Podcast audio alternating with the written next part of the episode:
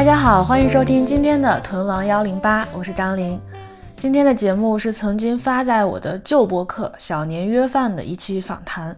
为了更方便大家收听我的声音呢，我决定把自己所有的音频节目都集中到这里，以后这儿就是我在音频世界里唯一的家啦。所以呢，之后我也会定期把小年约饭的旧节目陆续搬运到这个新家。小年约饭是什么呢？它是我在 B 站视频节目《张小年的约饭日记》的音频版。我在这个节目里会和我的同龄好友们一边吃饭一边聊天，聊聊对各自生活的思考和复盘。他们当中有创业者，有艺术家，有打工人，有做题家。希望我们漫无目的的对话可以对你有所启发。祝你收听愉快。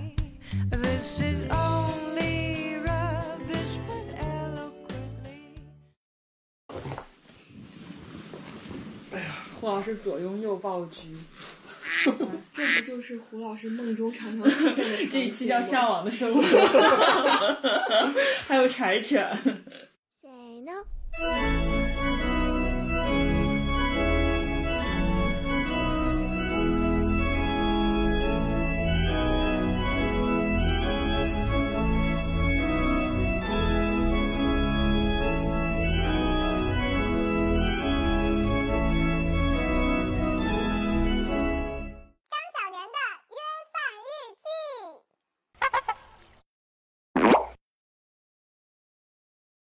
胡老师，我们 三月一别，是三四月一别，已经过去了半年。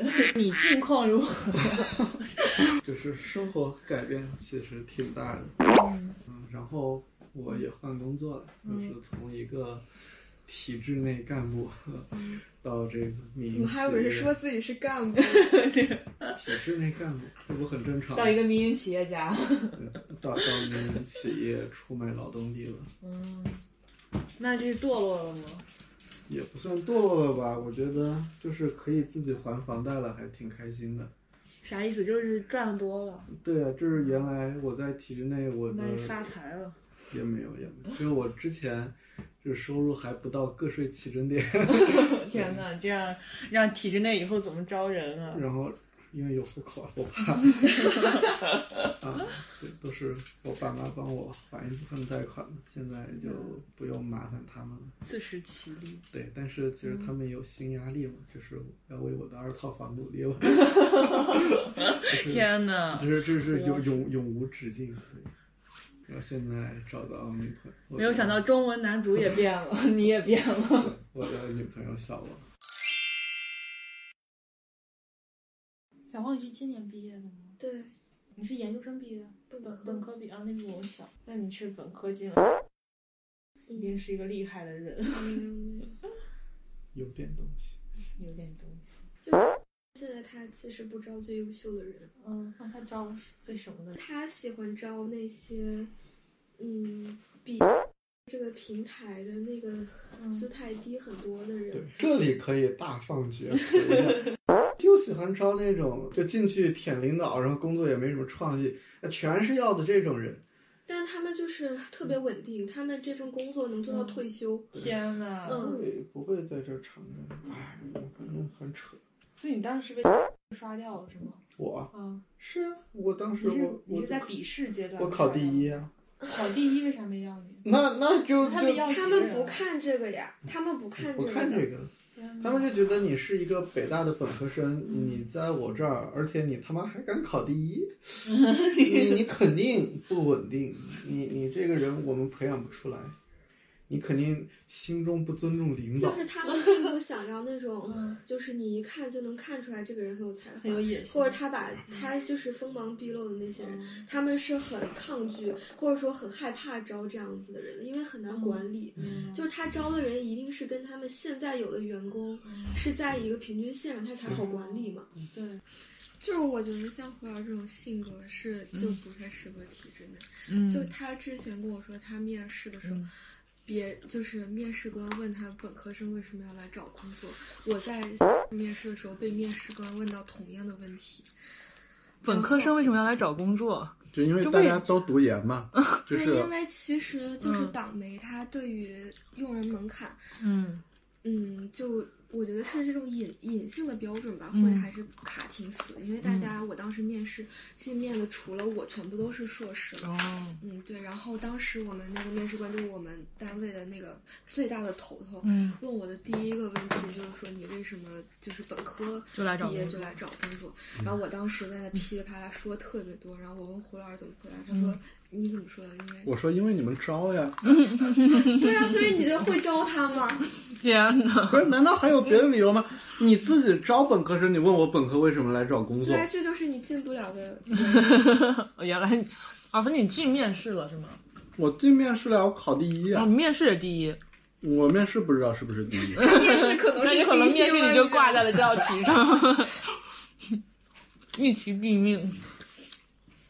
这个题回答的我真的是服了，我在那儿说，那这种题应该怎么回答呀？我印象里我好像说了三点，好像、嗯我回忆一下，我第一点好像说的是。嗯，就是我选择本科就来工作，并不是因为我考不上硕士，这是我深思熟虑的一个嗯就是计划和选择嘛。嗯然后我就说我大三的时候在这儿实习，嗯我觉得这个氛围特别好，能给我个人带来很多成长，所以我、嗯我就想，就是如果这辈子确定要来的话，我为什么不早点来呢？嗯。然后这是第一，点你，看见没有，胡老师？观众朋友们肯定会疑问：为什么胡老师会找一个这样的人？难道不应该找一个自由自在的艺术家吗？有观众会疑问为什么他会找你？一个家不能有两个艺术家。一个家不能有两个不正常的人。对，然后第二点我说，就是很多人念这个硕士，并不是嗯他们觉得自己有可以继续学习和进步的地方，是他们恐惧就业，想多一段时间来一个缓冲。但我觉得我是想清楚的。嗯然后第三个，我就说这个地方是值得我抛洒青春和热血的地方，我早来就可以多奉献几年。天呐，赢了！对，然后我我后来听说我就是、呃嗯面试的分还挺高的，观众朋友们，听到？没有？学到没有？天呐，你们俩真的可以一起开。但我心里确实也不是这么想的。我觉得我既然要来了，我就要对这个面试有我自己的这种尊重嘛，我就要、嗯也不是说妥协吧，就是我要配合你们的那个。还好杨奇涵不在，不然王老师可以入选杨奇涵见过的精致利最精致的利己主义者，我说我我是进入他前几，前三吧，嗯三选出三个精致的利己主义者。如果我人生中能数出五个精致的利益者，你绝对能进前，你绝对能进前。哎，你这是夸人还是骂人啊？那你要被挤到第四我。可能就被挤出去了。太好笑了。朋友圈有这种非常迷惑的行为，是晒互联网公司的公牌。我会觉得这这有什么好炫耀的？你你被剥削，你很光荣是吗？但是就是可能这一旦有了这种被剥削的思想，互联网公司都不太会喜欢我，因为我面试的时候，呃，就是一般面试官问我你还有什么问题吗？我可能会问我问你，我说你们这边工作节奏怎么样？嗯，对他们可能就从我的言语之间意识到我并不是一个热爱工作的人。真的。哎，对，一般这种就是最后要问一个问题，都会问什么呀？你一般会问工作节奏。我会问工作节奏，嗯那你这好不好停车？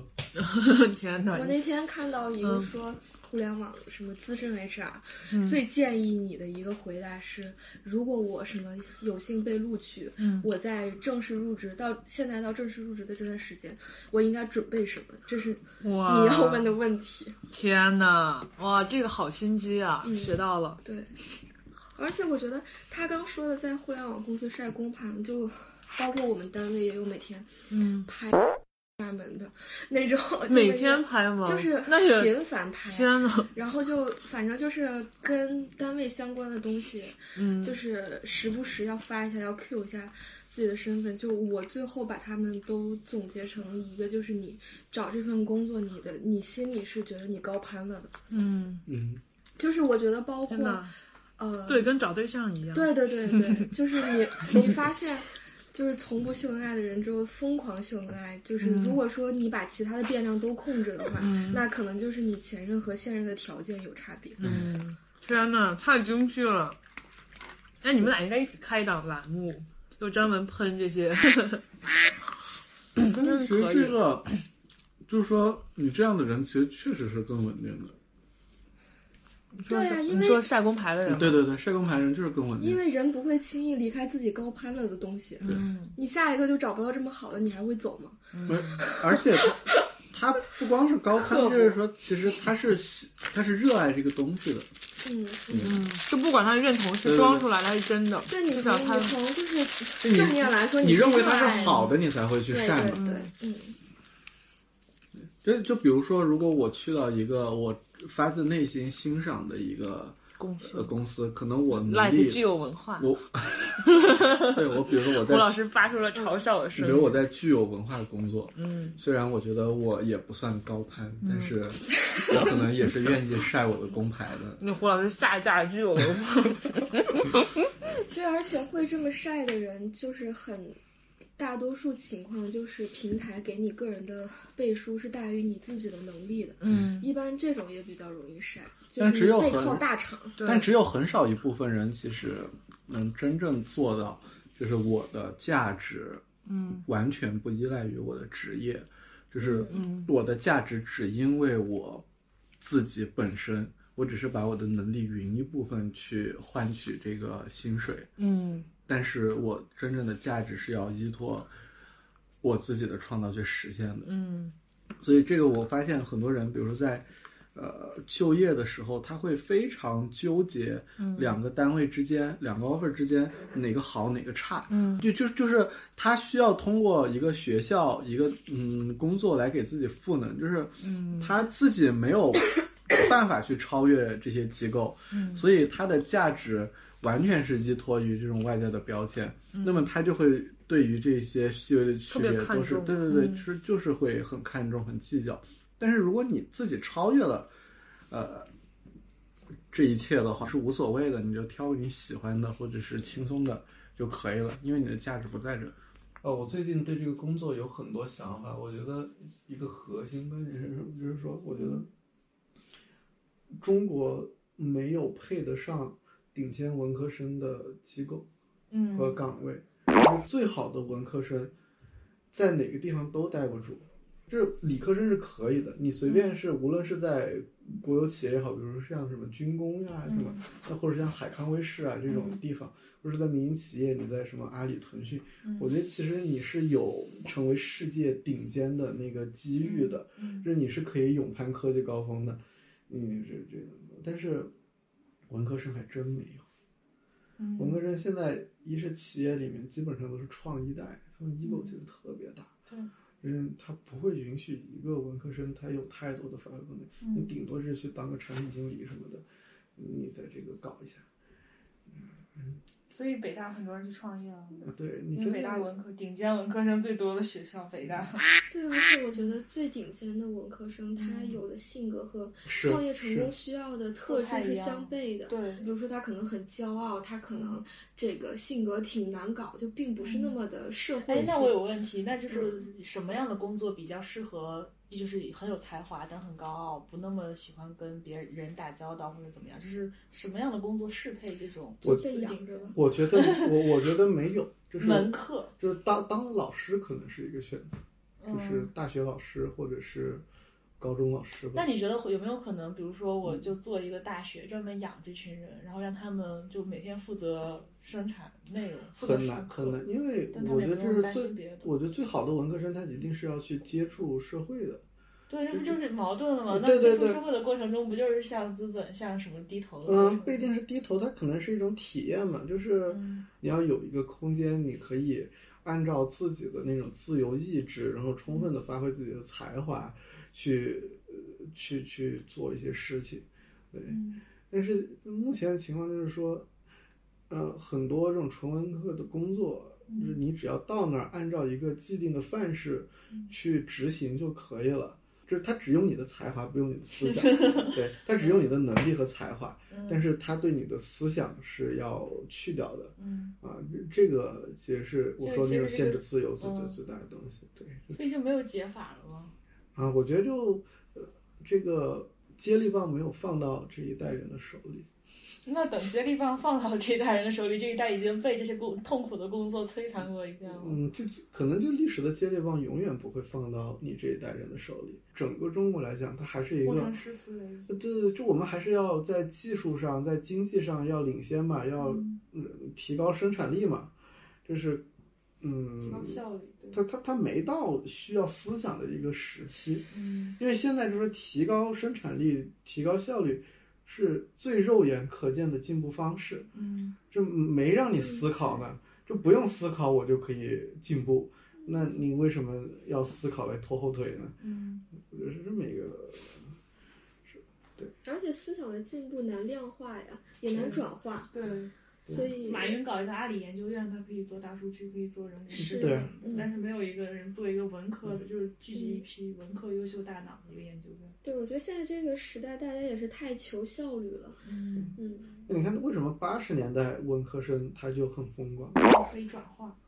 他他都不是转化，就是那个时代就是是一个没有答案的时代。嗯这没有答案的时代，需要你去书写思考，需要你去写，需要你去争论，需要你无所事事的就就专门思考去研究。嗯但是我觉得这个时代可能也有很多困惑，但是这个时代是一个有答案的时代。嗯就是或者是说主流很明显的一个时代，嗯所以你不需要去太多的思考，你就按照那个范式干，你反正你每年 GDP 也百分之六、百分之七，嗯。也挺好嘛。那那所以呢，如果你得出的答案是，就这代枪就就接力棒就没有递到我们这代人手上，那你是要改变自己，还是就苟着？嗯，也不是啊，就是你可能在特别宏观的层面，比如说它不是什么中国三千年之大变局，那这不是那种时代，但是就是说一代人或者一个群体，嗯。他在这个正确答案之外，他还有一些其他的困惑，嗯。那你能不能为这些人去解答一些困惑，指出一些方向，嗯，或者是你就把这代人的困惑记录下来？我觉得这个也是有意义的。对。但我觉得再早一点，就是九十年代末，嗯。呃，二十二十一世纪初那一波文科生其实是赶上好时候的，哦。就是那个媒体是高度发达的一个时代，就是嗯。那个时候文科生他面对的舆论环境是相对宽松的，嗯。然后他在这个几个比较大的媒体当记者，他可以充分展示自己的才华。嗯。就虽然他可能呃地位很低，级别很低，嗯。但是他的意志是自由的，他是可以呃嗯。自由创作的，而且那个时候嗯体制，尤其是这个媒体行业，它可以提供给你一份保证你有尊严的生活的薪酬，嗯就是各种天时地利吧，就是让那一代人就是嗯做出了一些成果。我突然想到一个人，就是他是我见过的，我觉得当记者当的最快乐的一个人，而且我觉得他的思想并没有就是因为什因为现在这些禁锢什么的受到任何的那啥。我觉得你俩可以聊一下，就是我之前特别想介绍你俩认识，叫曹宁。其实我对曹宁还挺好奇的，嗯，就你因为你刚才说到，就是说他现在可以获得一些快乐嘛，嗯。嗯，但是就我我很想知道他那个快乐的点来自于哪里，就因为有时候我会想，就是什么样一份工作会真正让我感到快乐，嗯。但是我最后嗯思考的结果，我发现是无解的，嗯，你觉得干什么都不快乐？对我发现是干什么都不快乐。为啥呀？作家也不能让你快乐吗？如果是赚钱的作家呢？嗯，那他肯定有一个莫言式的人物。比较长的时期让你去赚到钱嘛。嗯，你在四十岁之前，你可能不快乐。赚不到钱。就是，我觉得我的生活是对经济其实是有很高的这个欲望也好，或者是需求也好。嗯然后让让我单纯的做一个记者，其实，嗯，我觉得我是很心慌的。但你这个对经济比较高的欲望或需求是，会有没有没有一个就是那叫什么终点？就比如说你你就是希望住大房子，然后有有自己的，比如说在北京有一套房几套房子几套车我觉得这个是，就可以了，嗯，还是说这这，我觉得这个是没头的。就我很希望通过我的收入来证明我自己，也不是证明，就是其实它它是标注我的一个指标。嗯嗯，我不是那种完全不在乎。那你不就是自我物化吗？没有啊？那标注你的指标除了钱还有啥？嗯，还有很多呀。什么作家名声、作家口碑榜，就是类似的，就比如说钱和口碑，如果你只能选一个的话，你是什么口碑？就是在作作家界的口碑。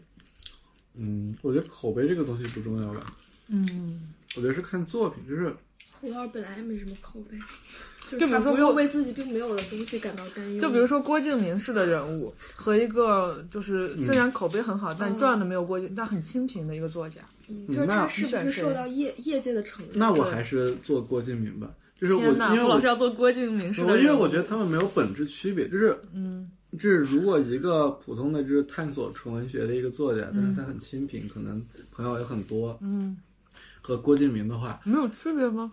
我我觉得他们没有本质区别。但是如果你说你让我做郭敬明，或者是让我做刘震云，但是刘震云可能他是一贫如洗的，但是可以写出那样的作品，那我还是愿意做刘震云。明白了，就是还是要看，就是你的选择其实取决于这个清贫的作家他你够不够牛逼。对，就你可以可以接受清清贫，但你得足够牛逼。嗯但我觉得在现在的社会上，嗯怀才不遇是一个很基本不可能的对事情。就你如果真的是够牛逼的话，你 你一定会出名的。只对，杨奇涵有这个观点。这只是早晚的问题。嗯，是，就不存在。我觉得你就是需要作品呀、你就是需要一些东西带着你非常强烈的你自己的、风格。对呀、你可以当一个李雪琴式的人物，唉，李雪琴式的人物从郭敬明式的人物到李雪琴式的人物。我我其实还是想有那种，就刚才我给你介绍书的时候，嗯嗯，介绍凯鲁亚克。凯鲁亚克的《在路上》。对文学比较熟悉的，可能是知道什么美国垮掉的一代嘛，嗯。这是一种很迷茫的心境，然后就在美国到处去，嗯，这个坐着车去西部流浪，啊，就讲这么一个很简单的事儿。嗯，那熟悉音乐的也知道，就是那个痛仰乐队，呃，再见杰克，这这这这就是这个，在歌词是再见杰克，再见我的凯罗亚克嘛，是这么一本书。哦，就是其实这本书对我影响大的是，那我觉得它作用很厉害。就是据说这本书出版以后，直接导致美国的牛仔裤的销量是增长，就暴增。对，就是能感受到这种文学对一代青年的这种影响。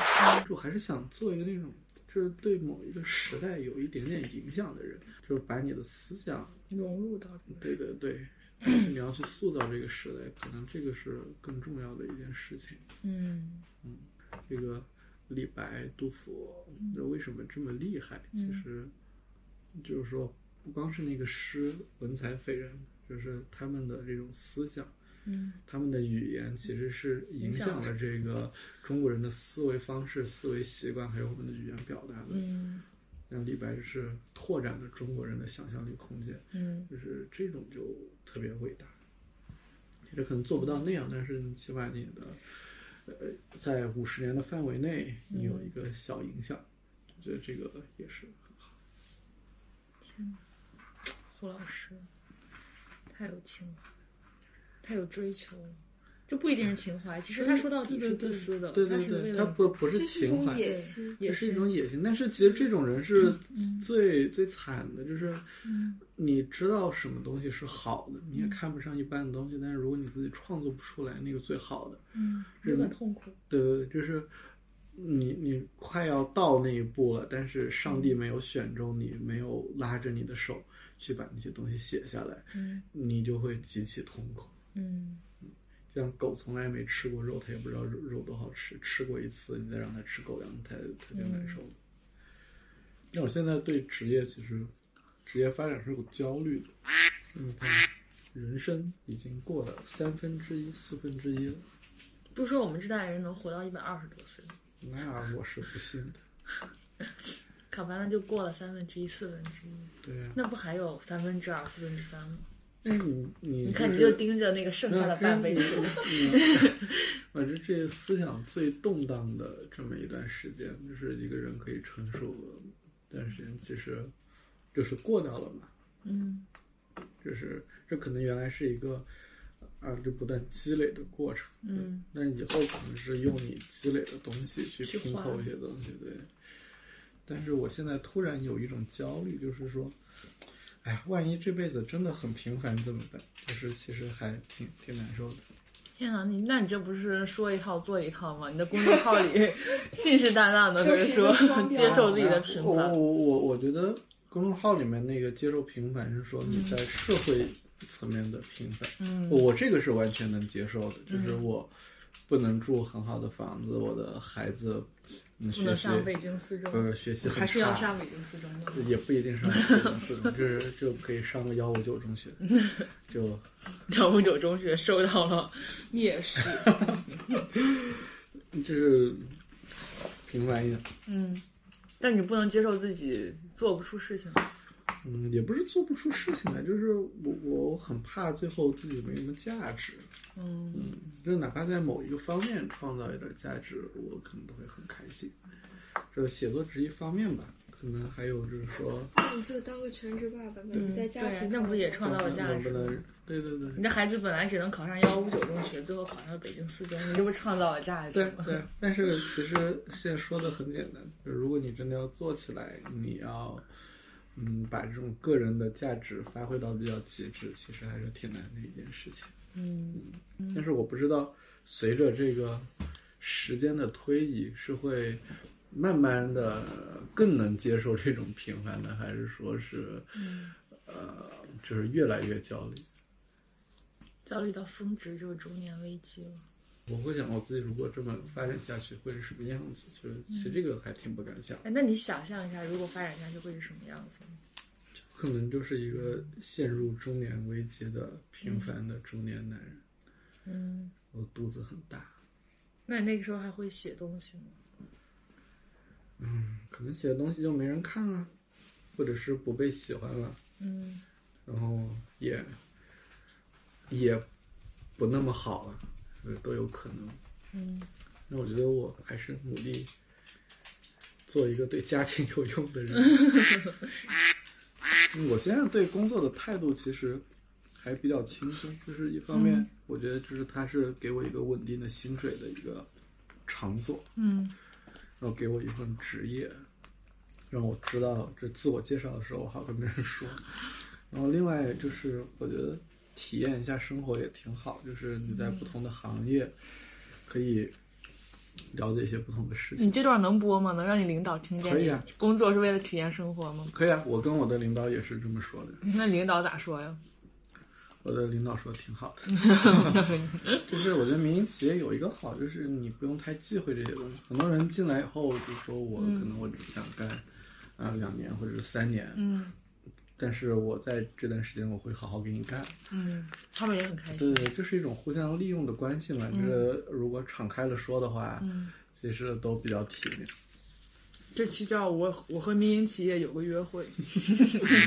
还有就是我到民营企业以后，发现另一个问题，是原来在体制内领导是非常清闲的，就是你官儿越大，其实你越没什么事儿做，就是底下的处长啊什么的在忙。嗯。但是民营企业好像是倒过来，就是民营企业的话，你薪酬越高，职务越高，其实你是越忙的。像我们公司，嗯，就是的，就我们我的那些领导的高层，他们几乎是把整个生活都投入在工作上，天哪！没有任何的个人时间。我觉得，我绝对是做不出那样的事情来的，就是。刚才都说了，你是你还是以追求更好的生活，就是要要但是但但是我我我不是我我是不愿意以这个东西为代价的。嗯，那你愿意以啥为代价呀？就是追求更好生活，就是嗯就我觉得最好的东西还是说，嗯，你的生活和事业能在某一个阶段能统一起来然后又能赚很多钱，然后又不那么累。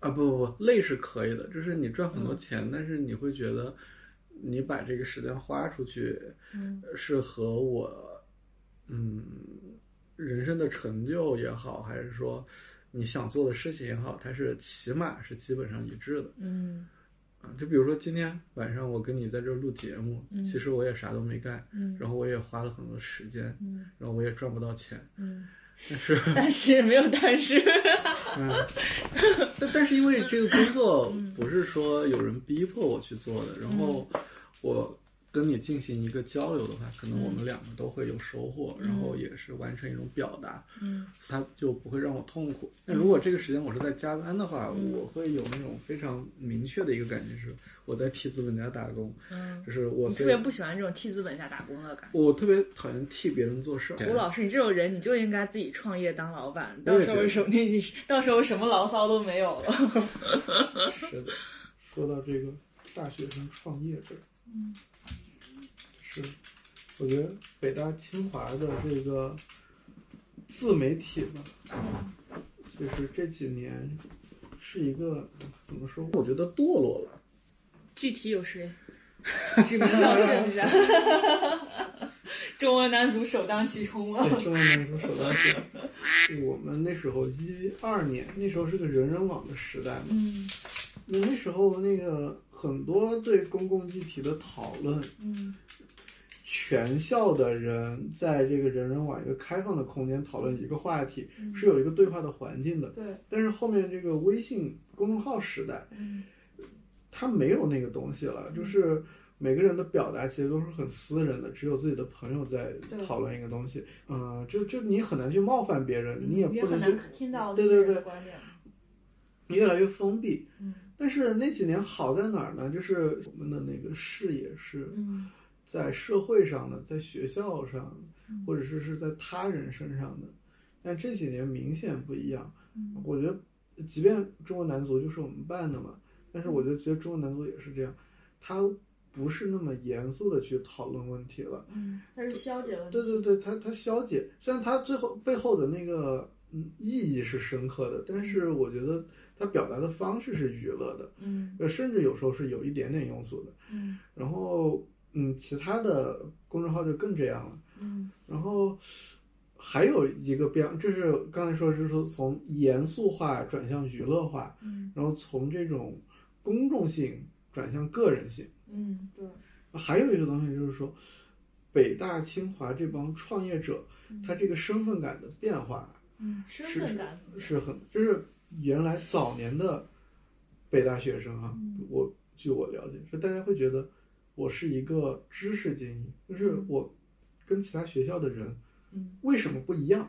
因为我受到了更好的教育，嗯我有更丰富的知识，然后我有那种就是精神上的呃就端着那种感觉，嗯呃，是是那么一种身份感。嗯现在北大的那种身份感是什么？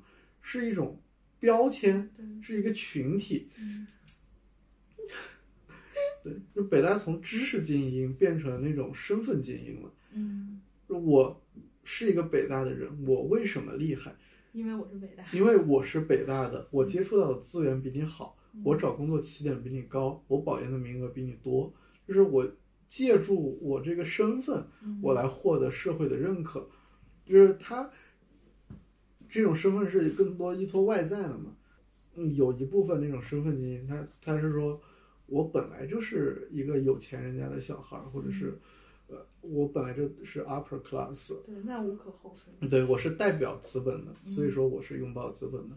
还有另外一种就是说，我要依靠我这个身份去把它转化成现实利益，嗯因为都是外在的嘛，呃，所以他其实也拥抱资本。像现在那个创业的，嗯，都是是很很很自然而然，就说什么我是哪个学校毕业？北大学长怎么怎么，北大学姐教你什么什么什么，嗯。哎呀，你在说谁吗？你名道姓出来吗？很 多很多。大家去查一查。就是我觉得利用这这种名校的标签去做一些事情，啊也很正常。包括他对象也不一样。那原来我说那种严肃化的表达，其实他对话，嗯，对象是也是知识精英、社会精英。我跟你是平等对话的，别人看不懂没关系。但是现在就是我一定要下沉，嗯，我要说人话，接地气。如果不然的话，就是对对对，我这个对象就是说，我要去找一个更大的市场，我去找高中生，我对他进行降维打击。嗯那高中生就认北大嘛，我就对他降维打击。嗯或者我对一些就是这种，呃本科学校没那么好，但是向往这一套名校生活的，嗯对他好奇的这一部分人，呃，我去给他介绍一些东西，嗯这理所当然就这么做，嗯，对，虽然就是说不上好坏，但是我觉得，哎，就是好像嗯原来那种知识精英的那种气质或者那种环境，还挺让人留恋的，或者是什么，嗯，包括，啊、就是聊的话题也不一样。嗯我觉得当年我周末跟那个球队的师弟吃了顿饭嘛，嗯就是，呃，之前我们好像在寝室里面聊天都是聊什么聊政治、聊哲学，嗯然后聊文学，就是很多形而上学的东西，然后嗯意见不合还会吵起来，嗯还真是有这样的场景，啊真有。嗯，但是我现在听你讲话像在听学长讲他们过去的故事一样。呃，这真实发生的事情，就是嗯。那现在说这这一群男生极度焦虑，嗯呃我想说，你们在晚上宿舍都聊这种话题，他们说，哎呀，什么怎么搞钱，说 什么风口啊，什么嗯，大几啊？大一啊，大一就搞钱，对对天哪！他但他们比我们搞早搞了好多年的钱，羡慕他们他们。很很很焦虑搞。不到呀，大一搞不到的。对，哎，我其实觉得这种情况、这种现象有一个原因，可能是清华、北大和其他那些九八五院校的差距是正在缩小的。对，对，就是大家原来可以聊知识、聊文学、聊哲学，是他们知道已经进入这个嗯有着一个绝对优势的平台。嗯，你其实出去，你哪怕这四年就是对啥都没学到，你出来，你这牌子依然是硬的，依然是铁的，就有大把的这个好单位会去认你这个学历。嗯。但是现在就是也是可能太内卷了，竞争太太激烈了。你学这个专业，可能大家要从大二就开始就是攒实习、攒经历、搞学工，而且成功的范式就是太清晰了，大家都知道你要怎么做，你要你要呃大一进学生会、进社团，你大二如果做不到一个 leader，你就要退，不然你这个成本就太高了。嗯就大家就是以一种太经济、太精英的思路去